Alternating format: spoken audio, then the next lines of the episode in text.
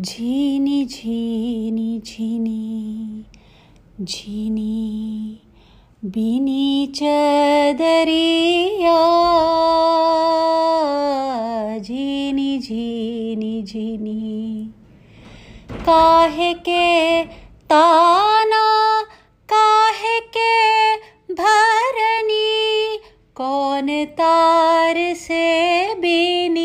बीनी झीनी चदरिया आ झीनी झीनी झीनी बीनी चदरिया आ झीनी झीनी झीनी इंगला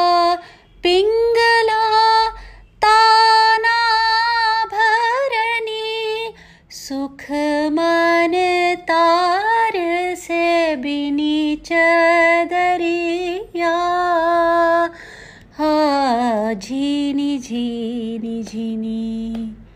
बिनी चदरिया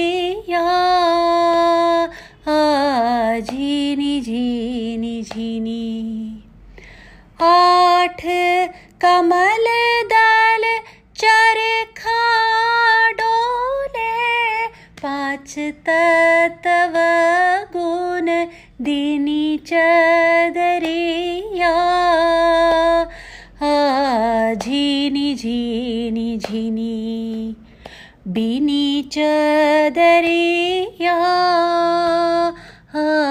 झीनी झीनी झीनी। जो चादर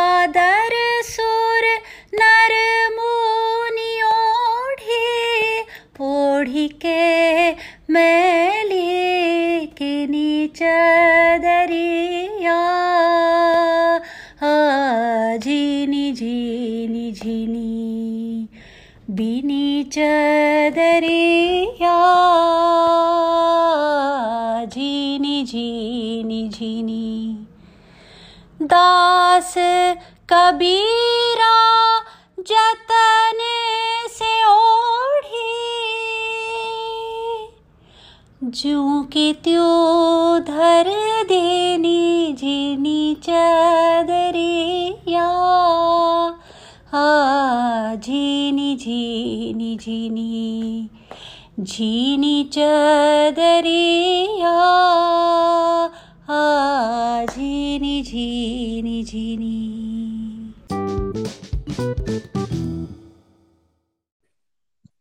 नमस्कार। इतना सुंदर कबीर दास जी का भजन हेमा तुमने सुनाया है, उसके लिए सभी की तरफ़ से मैं बहुत बहुत आभारी हूँ। और ये भजन कबीर दास जी का झीनी चदरिया सुनकर सभी समझ गए होंगे कि हम कबीर बड़ में हैं। और अगर आप लोगों को याद होगा, कुछ महीने पहले हम अमरकंटक गए थे, जहाँ हमने कबीर दास जी का चबूतरा देखा था, जहाँ पर बैठकर कबीर दास जी अपने भक्तों को ज्ञान देते थे और उनके सारे अनुयायी इस कबीर चौरा को बहुत ही पवित्र स्थान मानते हैं। तो कबीर दास जी की नर्मदा से इतनी निकट इतना निकट संबंध रहा है जो कि उद्गम स्थल से लेकर कबीर बड़ जहाँ की नर्मदा समुद्र में मिल रही है वहाँ तक कबीर दास जी ने नर्मदा का साथ बनाए रखा है। कितनी सही है ना हेमा? एक्चुअली हाँ। आई डेंट रियलाइज़ यहाँ के उद्गम से और ये अब हम लोग ऑलमोस्ट समुद्र तट पर आ पहुँचे हैं। या या और हेमा ये उम्र के इस मुकाम पर आकर मतलब थोड़ी देर ही हो, हो चुकी है। बड़ा अफसोस होता है कि कबीर दास जी ने जैसे कहा ना कि चदरिया राइट कि मैली न होने दो और हम्म। जतन से रखो। जैसे उन्होंने अपनी चदरिया मतलब अपना शरीर अपना अस्तित्व जो ईश्वर ने सृष्टि ने दिया उसको संभाल कर रखा। मैला नहीं होने दिया भक्ति में भिगो दिया। ऐसा मैं तो कम से कम नहीं कर पाई हूँ। माया मोह में तेरा मेरा में बेकार की झंझटों में बहुत सारा जीवन का समय नष्ट कर दिया है। तो आ, मुझे उम्मीद है कि इस सुंदर मतलब यात्रा के बाद कम से कम अब तो हमको थोड़ी समझ आनी चाहिए कि जीवन में कुछ अच्छा करें कुछ सुंदर करें। आई एम श्योर हम लोग सभी एक वर्क इन प्रोग्रेस हैं तो अभी आगे और है और मौके मिलेंगे जब जहाँ जब जागे तभी सवेरा है अंजना तो हाँ। है ना? तो अब हम आगे चलें। कबीर बड़ से अब आगे बढ़ते हैं। अब यात्रा हमारी समापन की तरफ़ है। हाँ। थोड़ा सा अजीब लग रहा है लेकिन अब जीवन है चलता चलते रहना जीवन का नाम है। तो हेमा हमको ले चलो विमलेश्वर कबीर बड़ से।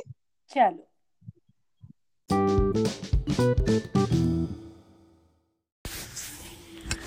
गुजरात में आने के बाद नर्मदा का स्वरूप कितना बदल गया है? अब वह शांत और संतुलित बहती है, क्योंकि अब उसे संघर्ष करने की आवश्यकता नहीं रही। चट्टाने कब की गायब हो गई हैं, अब केवल रेत या मिट्टी है। नर्मदा का पाट चौड़ा हो गया है और चाल मंद। उसकी धारा तो अविरल बह रही है, लेकिन उसकी कलकल सुनाई नहीं देती। वह इतनी शांत बहती है कि उसकी पदचाप तक सुनाई नहीं देती। नर्मदा बोलने कम और सुनने ज़्यादा लगी है। अब वन विहार नहीं रहा, पहाड़ों से लुका छिपी का खेल नहीं रहा। यहाँ तक कि जिन पंच तत्वों से नर्मदा की देह का निर्माण हुआ है, पानी, चट्टान, प्रपात, शोर और मोड़, इनमें से एक एक करके अधिकतर छूटते जा रहे हैं। सबसे पहले गया प्रपात। इसके बाद चट्टान चट्टान के साथ ही शोर भी चला गया। मोड़ भी पहले जैसे नहीं रहे। यही है जीवन। ज्यो ज्यो जीवन का सूर्यास्त निकट आता जाता है, अधिकांश चीज़ें छूटती जाती हैं और यात्री अंतिम यात्रा के लिए हल्का फुल्का होता जाता है। नर्मदा की छिछली धारा पार करके हम कबीरबड़ पहुँचे। कहते हैं, संत कबीर यहाँ आए थे। उनके प्रताप से बरगद का एक पेड़ इतना विशाल हुआ कि पूरे टापू पर छा गया। इस विशाल वट वृक्ष की छतनार छाया में हज़ारों लोग आश्रय ले सकते थे। लेकिन अब तो इसका थोड़ा सा अंश ही बचा है। ये भी काफ़ी बड़ा है और किसी भव्य स्मारक सा खड़ा है। और भी कई वृक्ष हैं। हरे भरे खेत हैं पशु पक्षी हैं, मंदिर हैं। यहाँ आकर बड़ा अच्छा लगा। बड़ा एकांत है यहाँ। टापू में रात्रि निवास का यह प्रथम अवसर है। अभी कृष्ण पक्ष चल रहा है।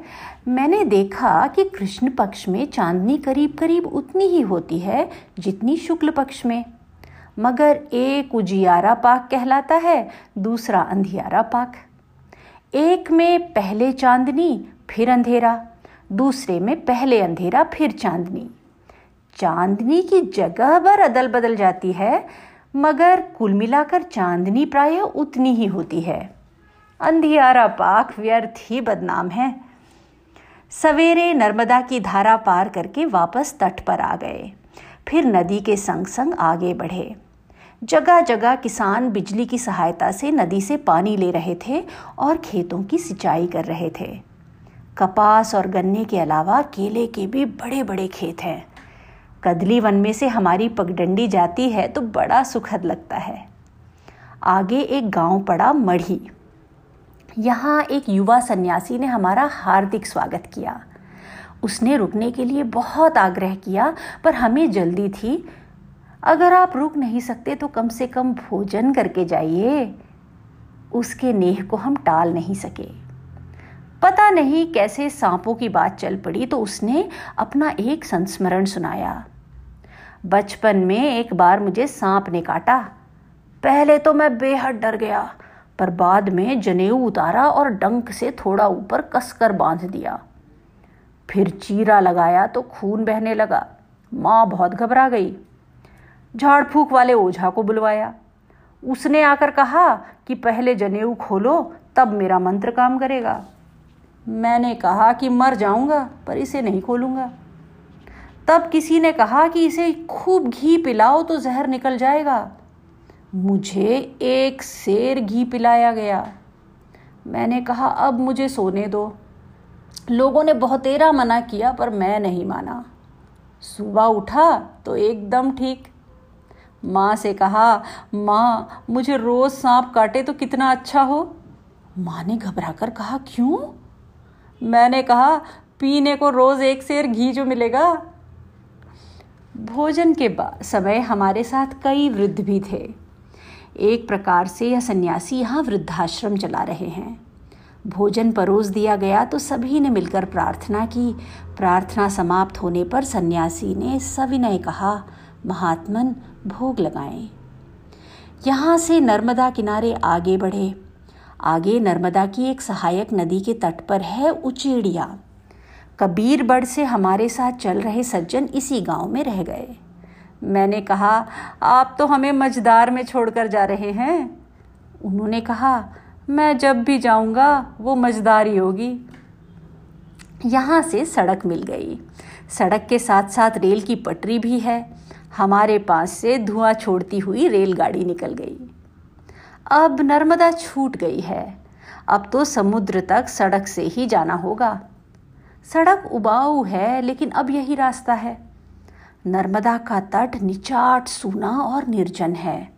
आगे नर्मदा में मिलने वाली नदियाँ, जिन्हें यहाँ लोग खाड़ी कहते हैं, कीच कादे से इतनी भरी होंगी कि इन्हें पार करना बहुत मुश्किल होगा। फिर नर्मदा का पानी क्रमशः खारा होता जाता है और किनारे वीरान, बंजर और उजाड़। इसलिए हमने भी सड़क से चलना ही ठीक समझा। रास्ते में एक सारंगी वादक गीत सुना रहा था तो हम लोग भी सुनने खड़े हो गए। वह गा रहा था, एक जीवन रे लाखों उपाधि, केम जीवे जीवनार रे। जीवन एक है और परेशानियाँ लाख लाख। जीने वाला जिए तो कैसे जिए? उसका कंठ सुरीला था। कभी कभी वह गीत की कड़ी को बीच ही में छोड़ देता और बाद में उसे फिर पकड़ लेता। इस गीत में से एक गहन गंभीर वेदना झाँक रही थी। उसके गीत से वातावरण में उदासी सी छा गई। तीसरे पहर उछाली पहुँचे। यहाँ नर्मदा नंद जी का आश्रम है।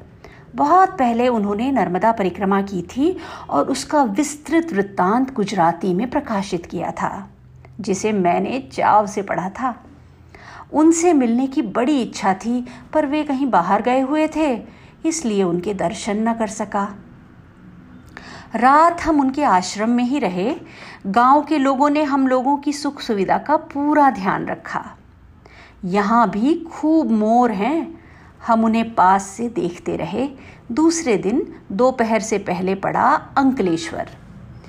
यह नर्मदा से प्रायः दस किलोमीटर दूर है। इसके आसपास प्राकृतिक गैस व तेल के कुएँ हैं, इसलिए यह एक बड़ा औद्योगिक नगर हो गया है। यहाँ के तेल के कुओं की लपटें रात के आकाश को रक्त रंजित करती जान पड़ती हैं। रात सजोद में रहे, सुबह चल दिए। दोपहर में हासोट पहुँचे। अनिल अब आगे नहीं चल पा रहा था। वह रास्ते में बार बार रुकता लंगड़ाता हासोट तक आ जा, आ गया था, पर आगे चलना उसके बस की बात नहीं थी। चप्पल उसे काट रही थी, इसलिए अंकलेश्वर से उसने कैनवस के जूते खरीदे थे। अब वे भी बुरी तरह से काट रहे। लाचार होकर अनिल और मलय ने यहाँ से बस पकड़ी। मैं और श्यामलाल पैदल चले। डामर की सड़क से भबका निकल रहा है, और श्यामलाल नंगे पाँव है। हम दोनों खूब तेज चल रहे हैं, जैसे कहीं आग बुझाने जा रहे हों। सीधी सपाट सड़क अंतहीन सी लग रही है। दोनों ओर विलायती बबूल की झाड़ियाँ हैं। इसके कांटे बड़े खतरनाक होते हैं। थकान से चूर पर खुशी से भरपूर हम तीसरे पहर कतपोर पहुँचे। कतपोर नर्मदा तट का आखिरी गाँव नहीं है, आखिरी गाँव विमलेश्वर है। लेकिन समुद्र पार करने के लिए नाव यहाँ से ही छूटती है। इसलिए परकम्मा वासियों का जमघट यहाँ लगा रहता है। हम जब वहाँ पहुँचे, तब वहाँ केवल सात परकम्मा वासी थे। हमारे जाने से ग्यारह हुए।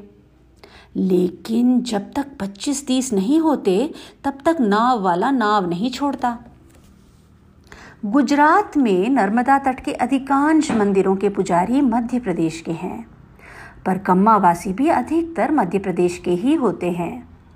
यहाँ जो सात पर कम्मावासी रुके हैं, उनमें दो सन्यासी उत्तर प्रदेश या शायद हरियाणा के हैं, बाकी पाँचों मध्य प्रदेश के हैं। इनमें पति पत्नी हैं, साला बहनोई हैं और एक अकेला है। हम साथ ही समुद्र पार करेंगे। दूसरे दिन सुबह विमलेश्वर गए। नर्मदा समुद्र से इतने धीमे धीमे मिलती है कि यह निर्धारण करना मुश्किल है कि कहाँ नर्मदा का अंत है और कहाँ समुद्र का आरंभ। अब नर्मदा और समुद्र में फ़र्क करना बड़ा मुश्किल हो गया है। अंतिम 50 किलोमीटर में नर्मदा का पानी खारा है, फिर भी विमलेश्वर नर्मदा तट का अंतिम ग्राम है। इसलिए यहाँ नर्मदा का सागर से संगम माना गया है। अपनी 1312 किलोमीटर की लंबी यात्रा पूरी करके नर्मदा यहाँ सागर में समा जाती है। विश्वास नहीं होता कि यह वही छोटा सा निर्झर है जो अमरकंटक से चला था। अमरकंटक से चलते समय उसमें प्रस्थान का जैसा उत्साह था, यहाँ मंजिल पर पहुँचने का वैसा ही संतोष है। उन परकम्मा वासियों की खुशी का क्या कहना, जो कई कई महीनों की कठिन पदयात्रा के बाद जीवन में शायद पहली बार समुद्र के दर्शन करते हैं। असीम और अपार है मेरी खुशी। आखिर मैं समुद्र तक आ पहुँचा था। नर्मदा के उद्गम से संगम तक की मेरी यात्रा पूरी हुई थी। जीवन का बहुत बड़ा स्वप्न साकार हुआ। खुशी से मैं छल छला उठा। ओह, जीवन कितना सुखद है। मेरे हाथ अपने आप जुड़ गए। मैंने नर्मदा का आह्वान किया। आह्वान नहीं किया, बल्कि रो पड़ा। प्रसन्नता के सहज, स्वच्छ आँसू मेरे गालों पर ढुलक रहे थे। काफ़ी देर तक चुपचाप बैठा, मैं मन ही मन नर्मदा का यशोगान करता रहा। माँ नर्मदे अपने शाश्वत सौंदर्य से तुम नित नूतन हो, चिर नवीन हो। तुम जानी पहचानी हो, फिर भी अद्भुत हो। मृदुल सरिता, तुम्हें मैं बचपन से जानता हूँ, फिर भी तुम्हारे सौंदर्य की झलक भर देख सका हूँ। यहाँ मानो तुम समुद्र से कहती जान पड़ती हो। मैं आ गई हूँ। मैंने अपने जीवन का कार्य पूरा कर लिया है। अब मैं अकलुष चेतना के साथ तुम्हारे पास आ सकती हूँ। और समुद्र भी तुम्हें इस प्रकार स्वीकार करता है, मानो तुम उसके कलेजे का टुकड़ा हो। कितना कुछ देखने के बाद नर्मदा यहाँ आई है। क्या यहाँ उसे थोड़ा रुककर, पीछे मुड़कर अपने यात्रा पथ का पुनरावलोकन करने का मन नहीं करता होगा? उसे पहाड़ों की, वनों की, घाटियों की तीर्थ स्थानों की, किनारों की, घाटों की, जनपदों की, खेतों की, कूलों की, कछारों की याद तो आती होगी।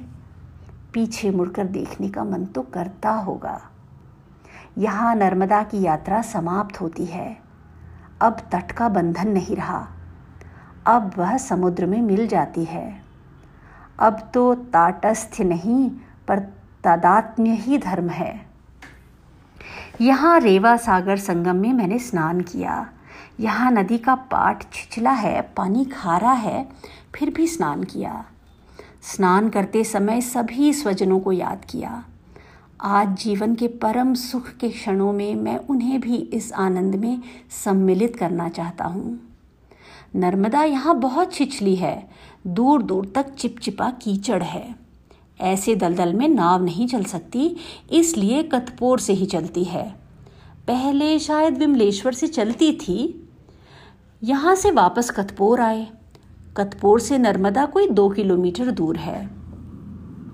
जब 25-30 परकम्मावासी इकट्ठे होते हैं, तभी नाव वाला नाव छोड़ता है। यहाँ आए आज दूसरा दिन है, पर एक भी परकम्मावासी नहीं आया। अब तो दिवाली के बाद ही आएँगे। ऐसे में हमें यहाँ एक सप्ताह तक रुकना पड़ सकता है। इतने दिनों तक यहाँ पड़े रहने की स्थिति में हम नहीं हैं। कुछ करना चाहिए। मछुआरों की बस्ती गाँव के बाहर है, वहीं रहता है गुमान। पर कम्मा वासियों को वही उस पार ले जाता है। उससे मिलकर अपनी परेशानी बताई। उसने कहा यहाँ मुहाने पर नर्मदा का पाट कोई बीस किलोमीटर चौड़ा है। जाने में कोई दस घंटे लगते हैं। हवा अनुकूल ना हुई तो ज़्यादा भी लग सकते हैं। इतना ही समय वापस आने में लगता है। हमारी मजदूरी भी तो निकलनी चाहिए। पर कम्मा वासियों से हमें दान दक्षिणा के रूप में कुछ ना कुछ मिल ही जाता है। मैंने कहा, तुम्हारा नुकसान नहीं होने दूँगा मेहनत आना दूँगा। कितना देंगे? पचास रुपये मेरा साथी मछली पकड़ने समुद्र में गया है, इसलिए मैं तो नहीं चल सकूँगा, पर ठहरिए, दूसरों से पूछता हूँ। उसने दो तीन नाविकों से पूछा, पर कोई तैयार न हुआ। मैं मोल भाव के लिए तैयार था, पर कोई बात करने तक को तैयार नहीं था। हम वहाँ कोई दो घंटे बैठे रहे, आखिर निराश होकर चले आए। यह कैसी मुसीबत आ पड़ी? इतने दिनों तक हम सारा सारा दिन चलते रहे, क्या यह व्यर्थ जाएगा? मैं भाग्यवादी नहीं हूँ, पर आशावादी तो हूँ। भगवान कोई न कोई रास्ता निकालेगा, यही सोचता हुआ सो गया। सुबह उठा तो सामने गुमान। कल सुबह चार बजे हम चल देंगे, आप सभी चार बजे तक नदी किनारे आ जाइएगा। हम लोगों की खुशी का क्या कहना? आज हम लोगों ने दिन भर पत्र लिखे पोस्ट कार्ड पर रेखांकन भी कर लेते। सबसे ज़्यादा कार्ड अनिल ने लिखे। बोलता कम है, पर लिखता खूब है। रोज़ देर रात तक डायरी लिखता है, इसके लिए घर से एक छोटी लालटेन लेकर चला है। फिर हमने सभी पत्र पोस्ट कर दिए। श्रद्धालु जब नर्मदा से दीप प्रवाहित करते हैं, तब उनमें से कुछ दूर तक जाते हैं तो कुछ थोड़ी दूर जाकर ही डूब जाते हैं या बुझ जाते हैं। डाक में पत्र छोड़ते समय मेरे मन में भी थोड़ा बहुत यही भाव रहता है। पता नहीं इनमें से कितने मंजिल तक पहुँचेंगे और कितने बीच में ही दम तोड़ देंगे। इसलिए पत्र छोड़ते समय मैं यह प्रार्थना अवश्य करता हूँ। जाओ वत्स, तुम्हारी यात्रा शुभ हो। तुम अपने गंतव्य तक पहुंचो, रास्ते में अनावश्यक विलंब न हो, डाक के देवता तुम्हारी रक्षा करें। थोड़ी देर के बाद टिकटें लेने के लिए हम दोबारा पोस्ट ऑफ़िस गए। हमारे पोस्ट किए हुए पत्र पोस्ट मास्टर की टेबल पर रखे हुए थे। भले पोस्ट मास्टर ने उनमें से एक पोस्ट कार्ड हमें देते हुए कहा, यह तो बिल्कुल कोरा है, केवल पता लिखा है। आप शायद लिखना भूल गए हैं, अब लिख लीजिए। पोस्ट कार्ड सचमुच कोरा था। अनिल ने लिखा था, मैंने उसे लिखने के लिए कहा तो उसने साफ़ इनकार कर दिया। कहने लगा, यह बिल्कुल ठीक है। मेरे इस मित्र के साथ मेरा ऐसा ही मौन संवाद चलता है। इस तरह वह कार्ड अनिल का मौन लेकर गया। रात को तीन बजे गुमान का लड़का हम लोगों को लेने आया। दोनों सन्यासी और दो तीन परकम्मावासी नहर के पानी में नहाने गए थे, इसलिए थोड़ा रुकना पड़ा। नर्मदा तट पहुंचकर नाव में सामान रखा, फिर सभी ने मिलकर नाव को ढकेला। शांति भंग होने से पानी छप छपा उठा। हम सभी हिलती डुलती नाव पर सवार हो गए। चलो। अगले ही पल नाव घुप अंधेरे में भाटे के लौटते पानी के साथ समुद्र की ओर तेज़ी से बढ़ने लगी।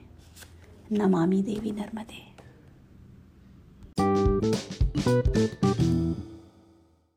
हेमा, इस वृतांत को सुनकर मैं बहुत बाप विवल हो रही हूँ। गला अवरुद्ध सा हो रहा है। वेगट जी के जैसे मुझे भी रोना बहुत जल्दी आता है। और बहुत अजीब सा लग रहा है कि वो रंग बिरंगे गाँव गाँव वाले, लोक नृत्य, लोकगीत, तीज त्योहार जो हमने साथ साथ वेगट जी के साथ साथ इतने महीने मनाए और इतना कुछ देखा पौराणिक कथाएँ सुनी सुनाई वो सब अब धीरे धीरे छूट गया है और हम्म हमारी नर्मदा इतनी लंबी यात्रा करके समुद्र में मिल रही है। बहुत अजीब लग रहा है माँ हाँ सही बात है लेकिन मुझे ना वेगर जी आई मीन एज ऑलवेज उनका ये जो चैप्टर था इतना सुंदर आई I मीन mean, बहुत ही और बहुत इमोशनल जैसा कि तुमने कहा कई हर जगह। पर मुझे शुरू में उन्होंने जो एक बात कही बहुत ही अच्छी लगी जहाँ उन्होंने कहा कि नदी नर्मदा अब अब, अब शांत हो गई है सुनने हम्म। ज़्यादा लगी है आवाज़ कम आती है उसकी हल्की फुल्की हो गई है। तो मुझे लगा कि आ, नदियों से सीखने के लिए और तुमने जैसे कबीर दास जी के बारे में भी शुरू में कहा नेचर और इन सबसे सीखने को हमारे लिए कितना है कि जैसे जैसे हम लाइफ में आगे बढ़ते जाते हैं हम भी हमें भी शांत हो जाना चाहिए सुनना ज़्यादा चाहिए। चीज़ों को भी must learn to let go हल्के फुल्के होना चाहिए अपनी लाइफ की जर्नी में। और एक और एक बात कि उन्होंने कहा उद्गम में जैसा उत्साह था सागर से मिलने का उसे वैसा ही संतोष है। हाँ तो आई थिंक लाइफ को बहुत अच्छी तरह समअप किया है। I mean what how life should be है ना? हाँ बिल्कुल बिल्कुल ठीक कह रही हो। मतलब आ, संतोष सबसे बड़ा अर्निंग है लाइफ का है ना? कि इस स्टेज पर आकर संतोष और काम डाउन हो जाना चाहिए। नेगेटिविटी और बेकार की जो उसमें जो पचड़े हैं ज़िंदगी के वो थोड़े पीछे छोड़ देने चाहिए। तो ये अच्छा उन्होंने जो मतलब जिस तरह से नदी का और नर्मदा का विशेष तौर पर जीवन से जो कंपैरिजन करा है ना तो वो पढ़कर और तुमने जिस तरह से सुनाया मुझे मेरे बहुत ही प्रिय कवि हैं सुमित्रा नंदन पंत जी। हम्म। उनकी कविता जो है बड़ी प्रसिद्ध नौका विहार वो मुझे ध्यान आ गई। सुनिए हम्म। तुमने? हाँ। तो और एक और मैं चीज़ बताना चाहती हूँ कि एक मेरे मित्र हैं जो कि हमारे साथ साथ पॉडकास्ट सुन रहे हैं और उन्होंने ये टिप्पणी की थी कुछ दिनों पहले कि उनको वेगड़ जी की लेखनी कुछ छायावादी लगती है और एक अद्भुत कॉम्बिनेशन लगती है छायावादी कवि सुमित्रानंदन पंत जी की कविताओं और प्रसिद्ध पेंटर मोने की पेंटिंग्स की। कॉम्बिनेशन लगती है। अरे तो what an apt description Anjana. हाँ बिल्कुल क्योंकि वेगर जी तो मतलब कलम से, से पेंटिंग बनाते हैं। हाँ। एब्सोल्युटली हाँ, अरे हाँ, वाह। हम्म। बहुत बहुत ही सही बात कही तुम्हारे मित्र सही बात कही। हाँ, हाँ। तो अगर तुम इजाज़त दो तो अंत में मैं कुछ पंक्तियाँ इस कविता की पढ़ दूँ? अरे भाई नेकी और पूछ पूछ तो चलो सुनो। हम्म। ये सुमित्रा नंदन पंत जी की कुछ लाइनें हैं जो मैं पढ़ रही हूँ।